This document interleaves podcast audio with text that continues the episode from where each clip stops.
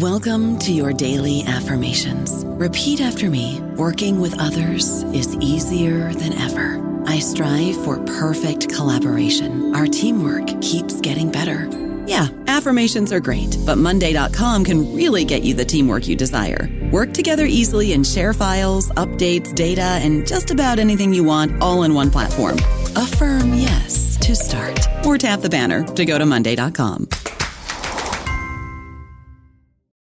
Lucky Land slots, you can get lucky just about anywhere. Dearly beloved, we are gathered here today to. Has anyone seen the bride and groom? Sorry, sorry, we're here. We were getting lucky in the limo and we lost track of time. No, Lucky Land Casino, with cash prizes that add up quicker than a guest registry. In that case, I pronounce you lucky. Play for free at LuckyLandSlots.com. Daily bonuses are waiting. No purchase necessary. Void where prohibited by law. 18 plus. Terms and conditions apply. See website for details. Hello, everybody. This is Marshall Poe. I'm the editor of the New Books Network, and I'd like to tell you that we have a new and improved website. It has two new features that we think you'll love. One of them is a vastly improved search engine so that when you type in keywords, you'll get a bunch of episodes really quick. The other is the ability to create a listener account. And in that listener account, you can save episodes for later listening. So you can create a kind of listening list. We think these features are neat and we think you'll enjoy them. Please visit the site today. Welcome to the New Books Network. Conspiracy theories are not new, but with globalization, perhaps they're more powerful than ever. And one of the most absurd and yet important is QAnon. It has so many adherents in the US, including some members of Congress, that it is impossible to ignore and impossible not to wonder where it might lead. And these are questions that Sophia Moskalenko has asked for her book Pastels and Pedophiles Inside the Mind of QAnon. So, Sophia, welcome. Thank you so much for having me. How did you get into this topic in the first place? Tell us. I have spent my career researching uh, radicalization and terrorism and psychology behind both of those. And so uh, when w- QAnon followers threatened the Hoover Dam uh, in the United States, they came on the US government's radar as, uh, you know, people who produce terrorist threats based on ideology. And so I uh, and my colleague Mia Bloom were invited to work on and, and research and enlighten the US government about QAnon and you know what we need to worry about and what we can do about it. Can you just uh, help us first of all with some of the basic facts, the basic history? When did QAnon start? So this is not as simple a question as it might seem. Um, one thing we know is that the first Q drop, or, or one of these cryptic messages that um, served as, as kind of bait for people to discuss and, and build conspiracy theories around, appeared on one of the messenger apps uh, like 4chan and QChan um, in late 2017. Um, the fact that uh, letter Q featured um, uh, in the uh, in the name of the person posting suggested that this person had a high level US government clearance, lending some gravitas to whatever claims they might have been making. And then, of course, Anon is the anonymous nature of these, these um, chat platforms. Um, and then over the COVID lockdowns, um, QAnon messages and the discussions around them spilled over from these fringes of the internet that most of us have never had any uh, dealings with to mainstream platforms like Facebook, Instagram, YouTube, and Twitter. Um, but the reason I said this question is not as straightforward as it might seem is that a lot of the conspiracy theories that are entertained by QAnon followers and, and believed by them, they are very old. Some of them are centuries old, some of them are decades old. Um, and so what QAnon did was just kind of collected a lot of this folklore under its umbrella and introduced some new folklore into the mix and invited people to do their own research and connect the dots and to produce explanations for these, you know, very cryptic and, and um, almost insane sounding um, messages that, that are called Q drops. Yeah, and just to explain the, the, the point you made at the beginning there, the letter Q denotes a high security clearance. Can you just talk us through that? Yeah, it's it's a government clearance from the Department of Energy um, that really doesn't have anything to do with government secrets that might you know come onto the desk of somebody who works, for example, in the CIA. But the lay people wouldn't know the difference. Just the fact that you know there is a high level government clearance that is called you know Q level clearance um, was enough to convince a lot of people that this was a legitimate source of secret government information.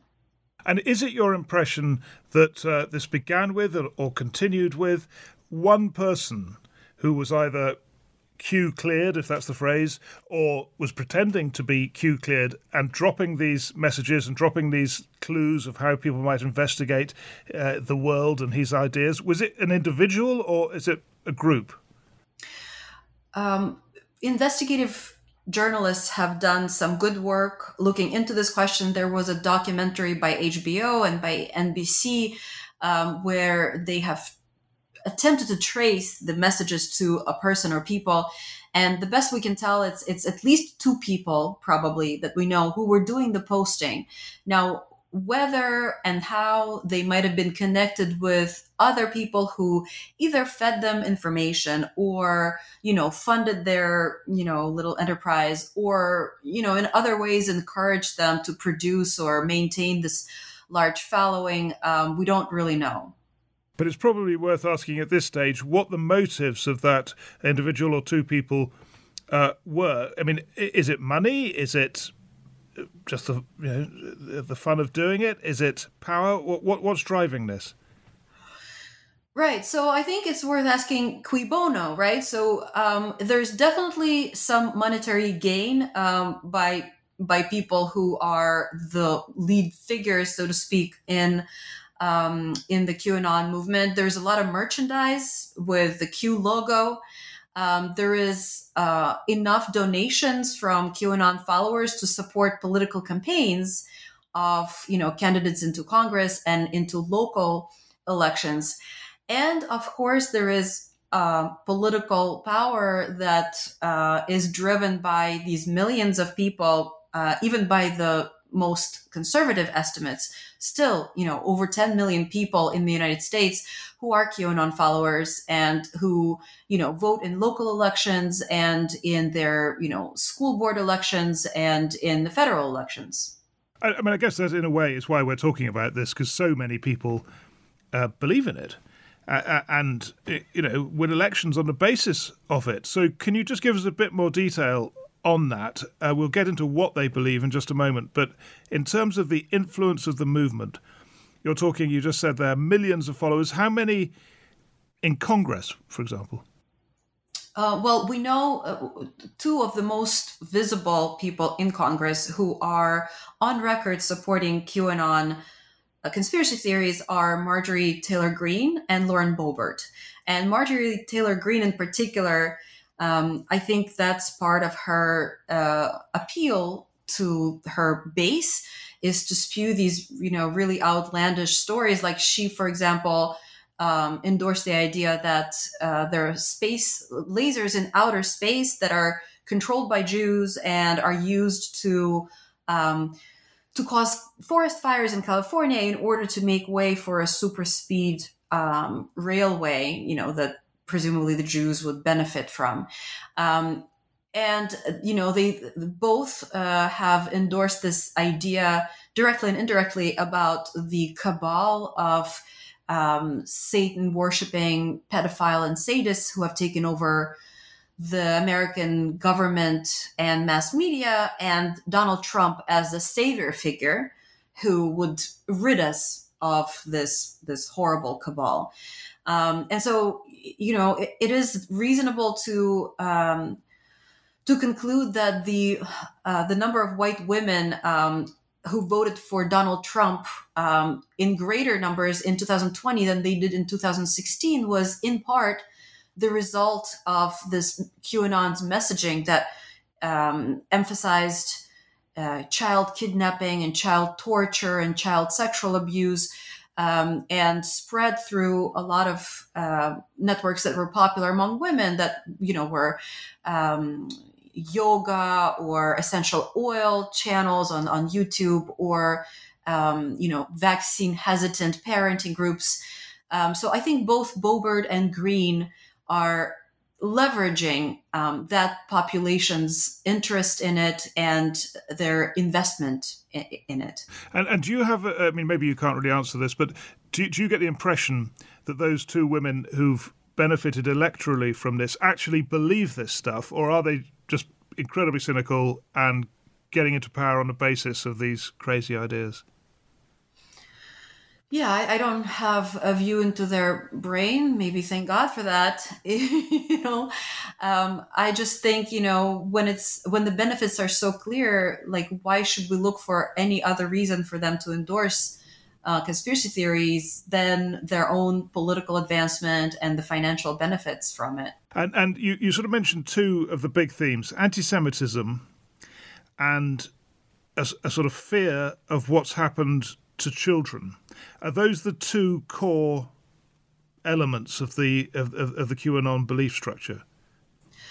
Yes, indeed, and in fact, that is, um, you know, the conspiracy theories that I that I kind of referred to in passing that has been around for centuries. It started out as a uh, pamphlet that was written uh, at the direction of the Russian Russian imperial government um, in the late 18th century called the Protocols of Elders of Zion that detailed a conspiracy by Jewish elders to kidnap Gentile children for ritualistic torture and in order to drink their blood.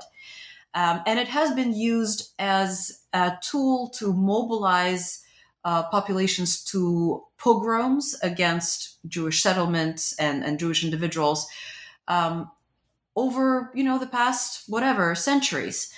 Um, and so this is a new incarnation of a very old tale. Uh, it also features jews. It also features blood drinking you know ritualistic circles. Um, it's it's new and improved version. So it includes you know people like tom hanks and lady gaga and the pope you know. But it's definitely um, using the old tropes yeah, I mean, I don't know if you're. I mean, that's a sort of blood libel, isn't it? I mean, and and there's actually a fascinating sort of modern version of the QAnon version of the blood libel. Can you just talk us through that with the EpiPen story? Right. So the idea that QAnon uh, promotes and, and the people believe in is that uh, there is a substance, a chemical substance that is released um, if you torture a child, that is released by their body into their bloodstream. And that if it's consumed, the substance that they refer to as adrenochrome, um, then it has all kinds of health benefits. It can make you strong and it can give you energy and almost superpowers. And so they claim that the cabal uh, kidnaps and tortures children with the purpose of harvesting adrenochrome from, from their blood. Um, and, and, so again, this this leans on centuries old tropes, um, including you know vampire stories, right? Uh, but also the blood libel um, that accuses some population uh, that you're unhappy with, whether it's you know Roma people or gypsies or you know maybe a woman who is too smart for her own good, so you want to try her for witchcraft. Um, of this horrible thing of of uh, torturing the most innocent person um, and doing the, the, the most horrible thing, you know, impossible, which is drinking their blood. The addition of adrenochrome is this kind of new agey twist on, on this old tale. Um, adrenochrome does exist. Uh, it is a, a chemical substance uh, that you know is produced uh, by a normal human organism. It does not give you superpowers at all. Um, even if you did inject synthetic adrenochrome into your bloodstream, you would not become stronger or more vital or smarter or any of those things. But interestingly, it has been featured, adrenochrome ha- had been featured in three different um, Hollywood movies, um, including Fear and uh, Fear and uh, Fear and Loathing in Las Vegas. Fear and Loathing in Las Vegas. Yes, Hunter S. Thompson. Uh, right. So it is part of the mainstream American uh, culture in the sense that we probably have heard of it at one point, um, and just forgot where we have heard of it.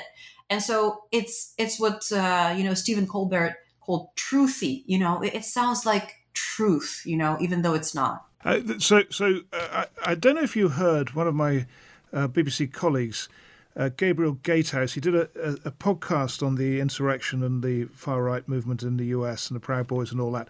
And he had a fascinating uh, account of a 15th century book by a man called Heinrich Kramer called The Hammer of Witches. And it was full of sort of conspiracy theories about witches and the devil and quite a few parallels and, and, uh, yeah, lots of stuff about children being killed and tortured. And it became a huge bestseller you know, like he said, the second best-selling book to the Bible for over hundred years, and and it seems that it, it was it came just at the time as the printing press. That was one of his points that the technology changed just as this book came out, just as the technology has changed with social media. Are, are you aware of that and and those kind of parallels? Yeah, and, and that book was instrumental in, in, in inspiring and justifying a wave of witch trials that killed an unknown number of women, most of them for no reason other than you know somebody was jealous of them or maybe they expressed an opinion that the local priest was not happy with.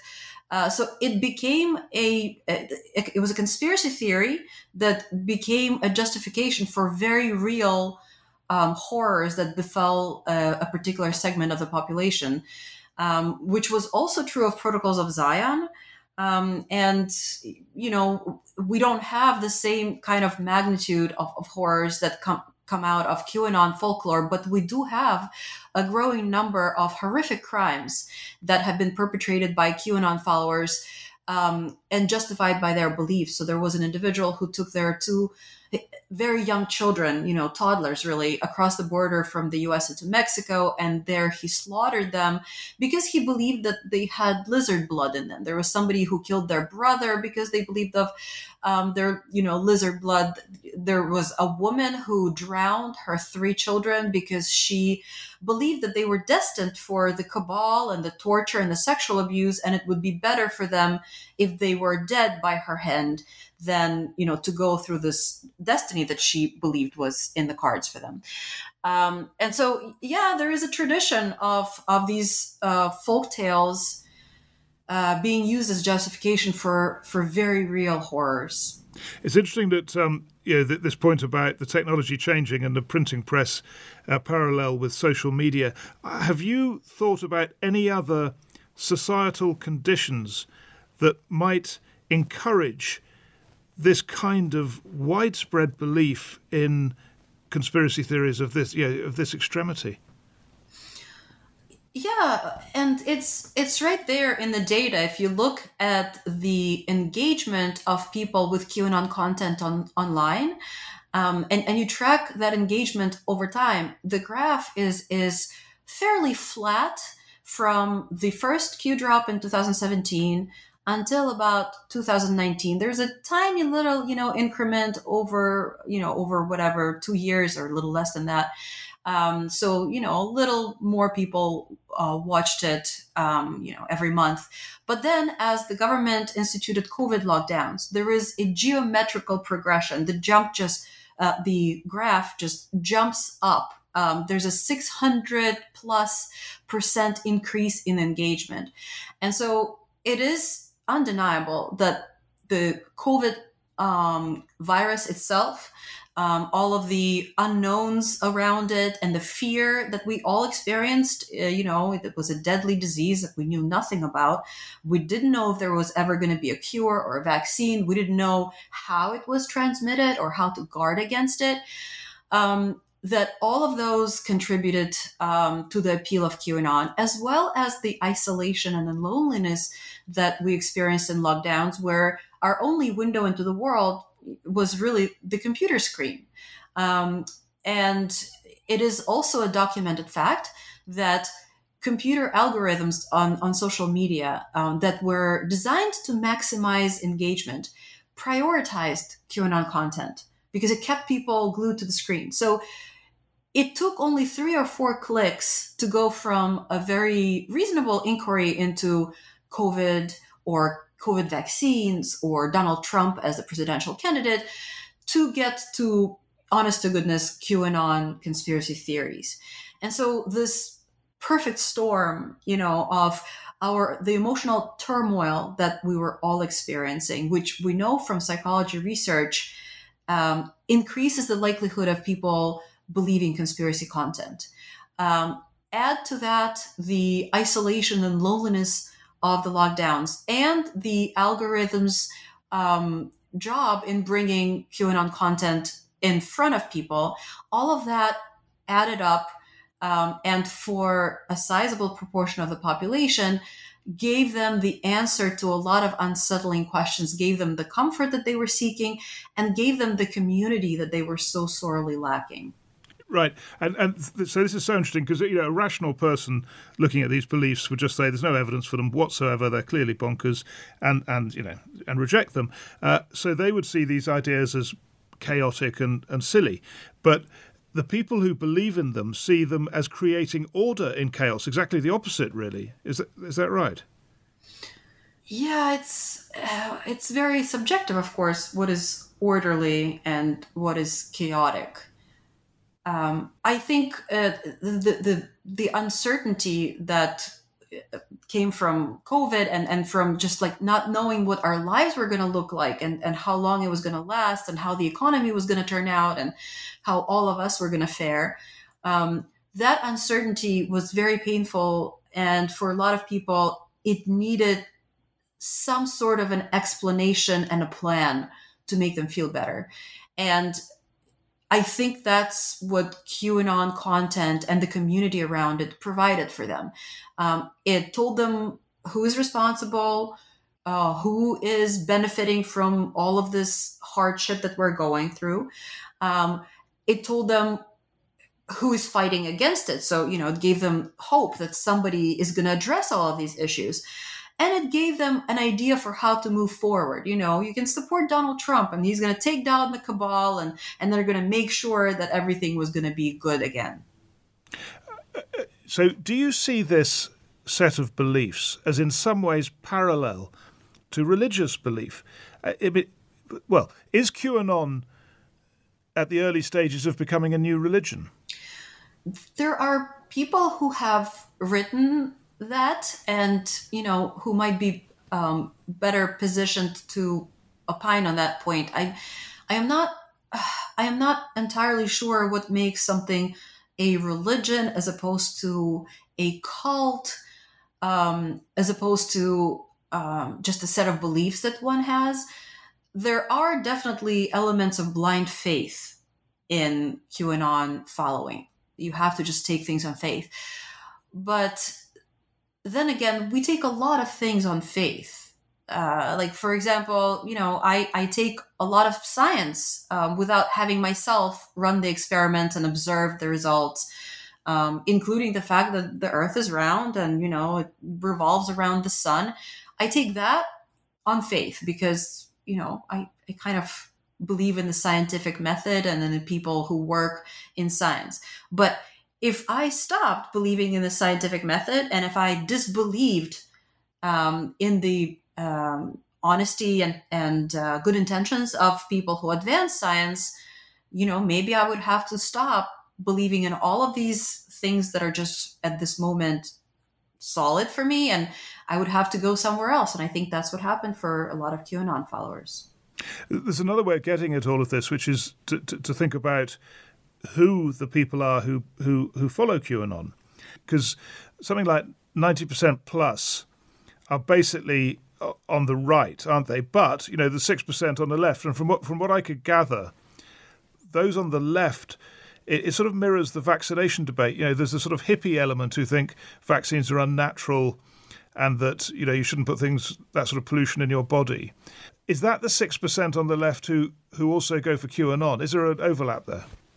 Probably i i would have to have you know better data than we have at the moment to really answer definitively so qanon followers are not very interested in talking to scientists for reasons that might be already obvious from what we discussed. So we, we just kind of rely on these uh, massive polls that sample representative, uh, you know, groups of people, but we can't really, you know, have a nice involved interview study with QAnon followers and, and really dig deep into their motivations and explanations for these. And so we just kind of have to, you know, do the best we can with the limited data we have. And what? And tell us more. Yeah, tell us as far as you can go. What have you understood about who, what types of people embrace these QAnon beliefs? So uh, uh, one thing that I want to say before I do that is um, is to to just make it clear that intelligence doesn't seem to be a factor in in what we know about following QAnon. So I think an easy escape hatch for just thinking about QAnon as a phenomenon is to say, oh, it's just stupid people who believe these things. But it doesn't seem to be the case at all because, you know, QAnon followers have among them people with PhDs and MDs and law degrees, and they're successful business owners and politicians. And so it's not fair to say that, you know, it's something to do with intelligence. From research that we have, um, there are a couple of personality variables that seem to turn up a lot more often among QAnon followers than among people who don't believe QAnon. And these include narcissism, so believing that the world kind of revolves around you, and agreeableness. Uh, so, you know, people who believe in QAnon tend to not be very easy to get along with, right? So, you know, they don't shy away from conflict. Um, they might even enjoy it. Um, they won't get uh, like agree to just get along with somebody. We know from the composition of QAnon followers who came to the January 6th insurrection event in, in Washington, D.C., that there was a much larger than expected by chance number of people with previously diagnosed mental health issues. And, and these ranged broadly from uh, substance addictions to depression, anxiety, PTSD, but also bipolar disorder and schizophrenia. A lot of QAnon followers tend to be in what we call in the US battleground states. So, uh, not you know fully red states and not fully blue democratic states but rather states where all of these election issues you know abortion and uh, trans rights and um, all of all of the things that um, are wedge issues are still very much relevant in their election cycles. There is no age it seems that that QAnon uh, is most uh, interested in. It's you know between 18 and 80 really. It seems like maybe women are you know slightly more overrepresented among QAnon believers and in comparison to other radical groups, they're definitely very much overrepresented among QAnon believers. In other words, when we're looking at any other radical movement, we tend to find a lot of men and not a lot of women. That's just a fact. But when we look at QAnon, you know, women are maybe a little over 50% of QAnon followers. And I think that may have something to do with the kinds of messaging that, uh, as I mentioned, QAnon really emphasized that included child kidnapping and torture and sexual abuse that may be especially important to women. I don't know about you, but I'm very busy and I don't have a lot of time to cook. That's why I subscribe to Factor. Eating better is easy with Factor's delicious, ready to eat meals. Every fresh, never frozen meal is chef crafted, dietitian approved, and ready to go in just two minutes. You'll have over 35 different options to choose from every week, including Calorie Smart, Protein Plus, and Keto. These are two minute meals Factor meals are ready to eat and heat, so there's no prepping, cooking, or cleanup needed. They're flexible for your schedule. Get as much or as little as you need by choosing your meals every week. Factor is the perfect solution if you're looking for fast, premium options with no cooking required. Sign up and save. We've done the math, and this is important. Factor is less expensive than takeout, and every meal is dietitian approved to be nutritious and delicious. Head to factormeals.com slash NBN50 and use code NBN50 to get 50% off. That's code NBN50 at factormeals.com com slash NBN50 to get 50% off. Some of the things you've said, like swing states, mental health, yeah, a whole range of mental health issues. It's very hard to. I mean, maybe you've thought it through and, and have an answer to this, but it's hard to see why, you know, a swing state would produce more QAnon believers, isn't it? If I had to venture a guess, I would suggest that living in a swing state, there are a lot more moral and political uncertainties than when you live in a clearly blue state like California or in a clearly red state like Texas. You know, when you live in Pennsylvania, your next door neighbor may have Trump flags and, you know, the thin blue line flags. And, you know, your neighbor across the street may have, you know, all kinds of uh, democratic issues plastered on their car and their front windows. And being in the middle of this unsettled, you know, debate on things that are emotionally rousing, uh, maybe particularly motivating for some people to go in search of things that settle these issues once and for all.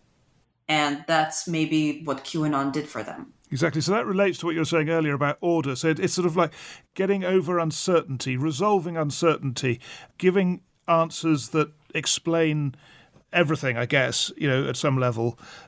It, it, resolving is it is it also I think you said in the book it's resolving personal it's people with personal crises are particularly prone to believe in this. Yeah, it's what we in psychology we call this unfreezing when outside circumstances completely upend whatever you believed in, the future you envisioned for yourself, the ideas about what is right and what is wrong who is a legitimate authority and what is your place in the world. And so things that can lead to unfreezing in individual life trajectories can be, you know, losing your job, losing your spouse, relocating and, and kind of being completely socially disconnected, or all of these things together, you know? So, for example, a lot of military veterans experience unfreezing after they return home to, to, you know to their peaceful lives because they have lost all of their social connections that they had while they were serving. They have lost the structure in their lives that the military maintained for them. They have lost the meaning that the, their service gave them. And you know so they they go to all kinds of things in order to find relief from this unfreezing and and so for example Ashley Babbitt the woman who died at the January 6th insurrection, was in exactly this situation. And as a former military veteran, QAnon became such a lifesaver for her. But, you know, of course, radical beliefs or radical action is not the only way out of unfreezing. And also, in the larger scheme of things, you know, I, I want to put out this idea that as a society, we're going through a kind of unfreezing with so much changing so fast. You know, the technology that even 20 years ago was unthinkable, now being just inextricable from our daily functioning. The different minority groups that were invisible, um, you know, 50 years ago, now um, getting prominent positions in, in, you know, politics and public discourse. And just, you know, the scandals that, that, resulted from the, this uncovering of decades long sexual abuses in, in first Catholic Church and then all the other religious denominations that definitely resulted in serious unfreezing among people who were part of those traditions and held them as moral standards and could no longer do so.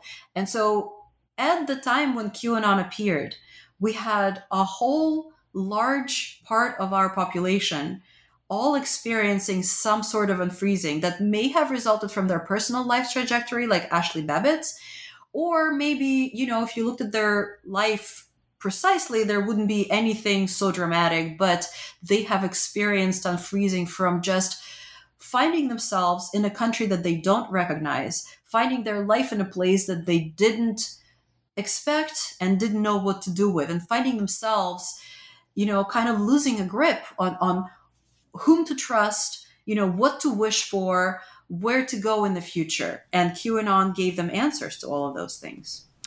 These are these are great explanations, which I think really help anyway me understand what's going on. I just wondered. I mean, as, as part of a question I wanted to ask you on uh, how QAnon fares around the world, is the US particularly susceptible in that there is, you know, this stress on the individual rather than the community, and this great belief in free speech and tearing down authority and challenging those in power.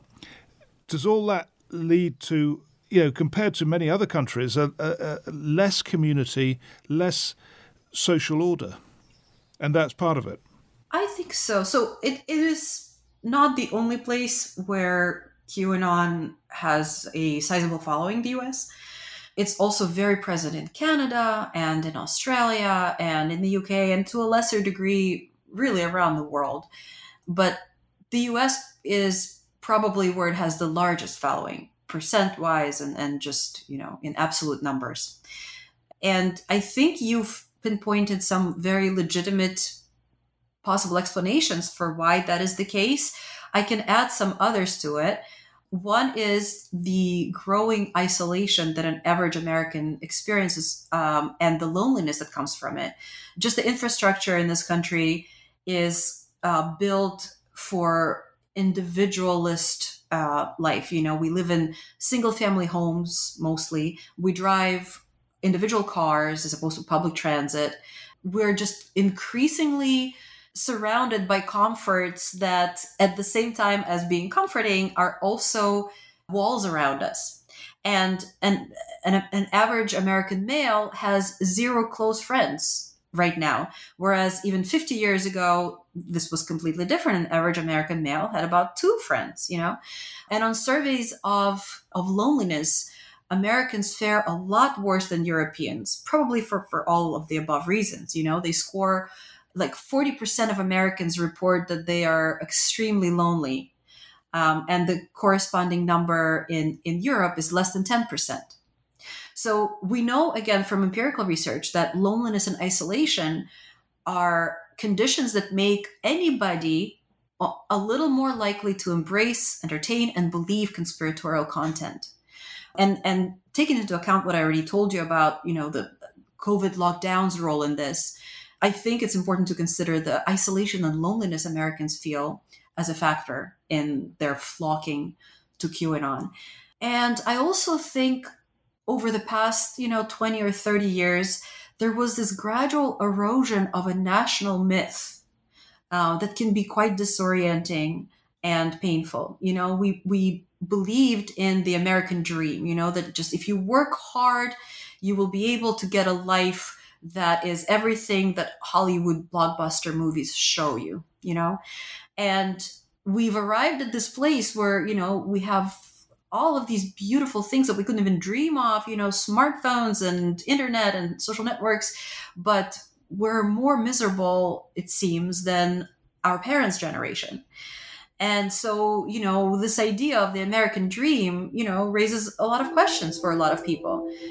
Who who told us that? You know who stole it from us? Uh, what is the reason that we can't have you know a single family home and, and two cars with just one person in the household working like they did in the 50s and the answers qanon gives to that is that you know it's it's the minorities that take our jobs and it's the corrupt politicians.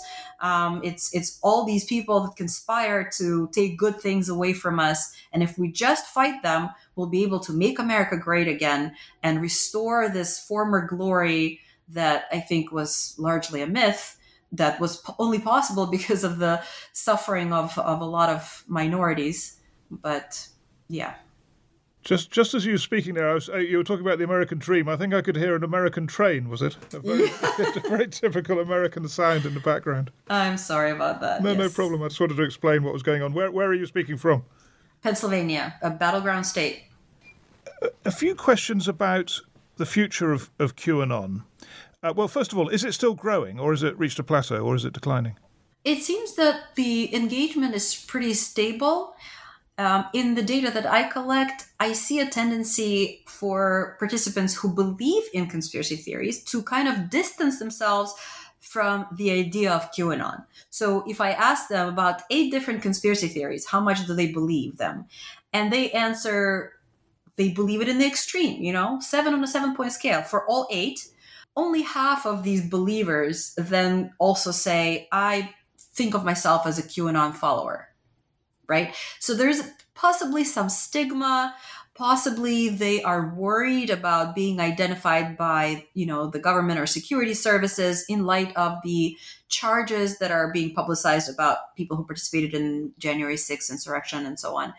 But I think whether or not QAnon, as as we know it, is continue is going to continue. I think this population that became QAnon followers is not going to stop disbelieving the government, is not going to stop disbelieving science or the democratic institutions.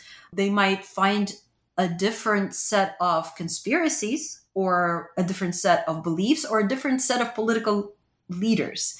But unless we address the issues that brought them to QAnon, we're not going to solve the problem of them not really participating in our society and in our democracy. Well, okay, so so that's that's important. You know, what kind of policy proposals could undermine support for QAnon? But just before that, what happens when? Uh, you know, a president believes in this, which is not totally impossible, is it? I mean, I, Trump didn't really ever believe in QAnon, did he? He just sort of encouraged it because it, it put him in such a central position, presumably yeah, again, I, I don't have a window into his mind, and again, thank God for that. Uh, but uh, he did endorse QAnon, um, if for no other reason is because they supported him, which is consistent with his, you know, general character. So in a way, it doesn't even matter if he genuinely believed it, right? What matters is this ultimate authority figure endorses a set of completely unfounded and frankly occasionally crazy uh, alternative facts. When you say solve the problems that um, give cause to people believing in QAnon, that, that suggests restoring the American dream. It suggests addressing loneliness. It suggests, yeah, these very broad social policy objectives. I don't know what to tell you except that that's what the data show. And shouldn't we address these broad problems at one point? I think, you know, there are things that we can do that are not terribly expensive and that would benefit everybody, you know, like bringing some industries back into regions that are completely depressed now because all the manufacturing is overseas, you know, or bringing some meaning into people's lives in terms of you know engaging with pro-social things like local volunteering which would also address the loneliness epidemic. Giving people places to meet other people without spending money you know giving people the ability to mingle and make conversation.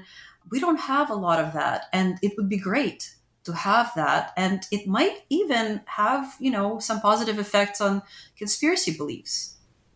Uh, you've also got more sort of pragmatic yeah, tactical suggestions in the books one one of the obvious ones is social media companies social media platforms adjusting their algorithms so they don't promote these messages quite as uh, actively as as they have been uh, I mean, I think that's happening, isn't it? I think they have been tweaking their algorithms uh, since January 6th. Um, the problem is that I think we need to be talking about and addressing is a complete lack of transparency about exactly how they've been tweaking the algorithms or how we got to the disastrous place with these algorithms before January 6th.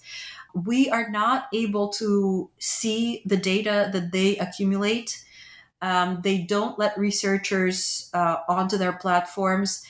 And as big as they've become in most of our lives, as invested as we are time wise and emotion wise and politically into all of these platforms, they really need to be overseen by somebody whose motivation is more than just uh, financial gain for these social media giants because it's it seems that very often their financial gain is our psychological and cultural loss. And so we need a third party who would, you know, be able to first see what's going on on the inside, which they don't let us, and then, you know, have the authority to introduce legislation that would bind them by rules that are to everybody's benefits and not just theirs one of the uh, very practical suggestions you make in the book, which helps give an insight into into what's going on, is uh, you use an, uh, a sort of example of junk food. That it, it, it's no good saying, saying to someone just don't eat it. it. It doesn't really work. But if you say the company that makes the junk food is tricking you and is sort of making you want to eat it, and it, it's a conspiracy against you, uh, people are more receptive to that. And, and, and similarly with QAnon, right? The, if, if you don't hit it directly saying you're stupid to believe this stuff, but say that you're, you're being played, that's more convincing.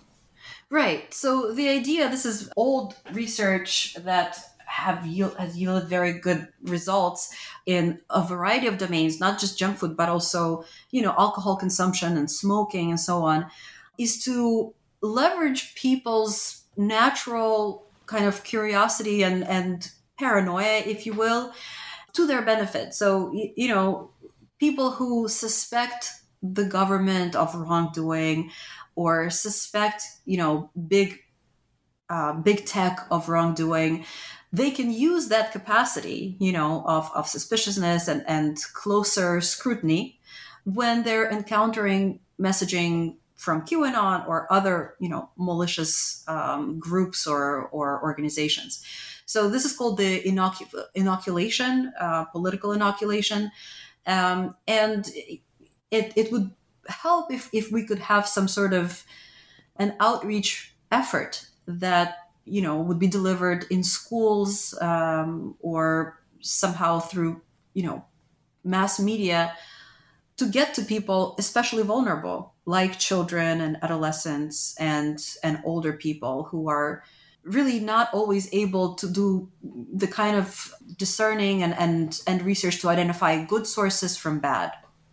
You began this conversation putting this issue in the context of radicalization. And just occurs to me that one thing governments have done, I don't, I don't know in the US, but in the UK, one of the approaches of government was to get former violent jihadists who had moved away from that to tour British mosques, schools, places with young Muslims, and to yeah to get them to to say it to say look I used to believe in this stuff but I I I've, I I don't anymore and here's why and this is why I think it was wrong. Is there a parallel in in QAnon like that? The people who who've moved away from it uh, being used as persuasive for those who are still in it. There is a small group of these former QAnon believers. Uh, I'm not going to name their names because they can be quite litigious. Um, who have been all over the news because they give numerous interviews. They appear on uh, talk shows and you know on news uh, to tell their story. Unfortunately, we have to take into consideration the fact that I have mentioned that you know people drawn to QAnon tend to be more narcissistic than a random person on the street. And so I worry that some of these people just indulge their narcissism with the attention that they get, given that, you know, this is very topical and there is a lot of news interest. Um, and I don't know if they get paid for it or not, but I am not entirely certain that they're always well intentioned or that they really have the perspective necessary to to tell the audience, you know, this was wrong and this is why. It, has been, I have to say, quite challenging interview for me. This because it's such a new topic, and you know, it, it really feel you're grappling with something quite important, but uh, I just don't know anything about it. So it's been really interesting. But it just occurs to me: is there anything, as you think back to the hour we've just had talking about it, 45 minutes we've had talking about it, is there anything you think has been that's missing or people get the wrong impression uh, you know, would you like to leave us with a thought about how we should think about this that may not have come across? Uh, yeah, I, I want to mention that we've done a study of not QAnon followers, but just random people. hundreds of random people that we asked whether they knew anybody who was a QAnon follower, and if so, what kind of relationship they had with that person. And we were just stunned at the rate of, you know, the, the, the number of people who had a very long relationship with somebody who became a QAnon follower. It was 80% in our study. And furthermore, we found that people who had a loved one who became a QAnon follower tended to have some sort of a fallout with that person, which resulted in a whole lot of negative emotions and their views about the society in general, you know, changing.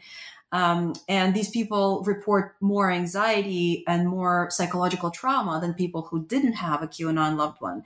So QAnon, um, you know, as fascinating as, it may be, and as you know niche uh, as it may be, has really broad um, ripples in the society that are are damaging psychologically and um, that are yet unresolved in any meaningful way.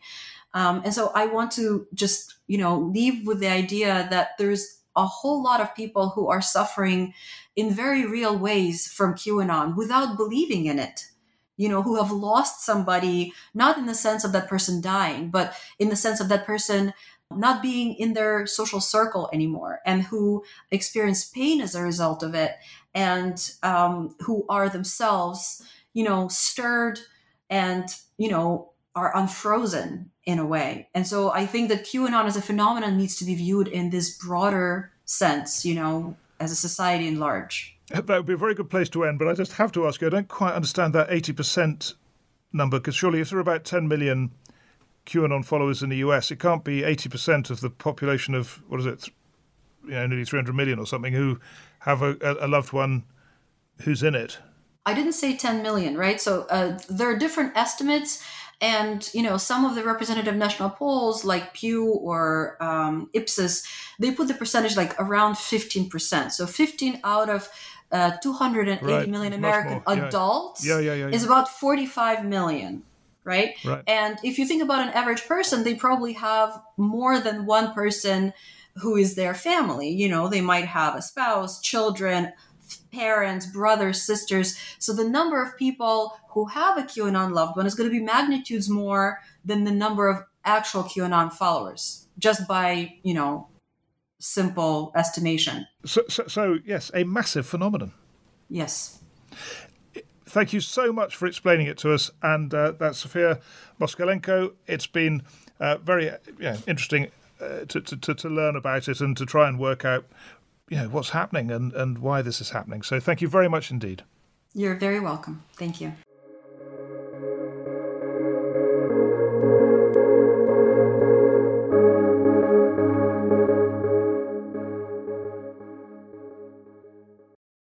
Guys, it is Ryan. I'm not sure if you know this about me, but I'm a bit of a fun fanatic when I can. I like to work, but I like fun too. It's a thing. And now the truth is out there. I can tell you about my favorite place to have fun Chumba Casino. They have hundreds of social casino style games to choose from, with new games released each week. You can play for free anytime, anywhere and each day brings a new chance to collect daily bonuses. So join me in the fun. Sign up now at ChumbaCasino.com. No purchase necessary. VGW. Void were prohibited by law. See terms and conditions. 18 plus.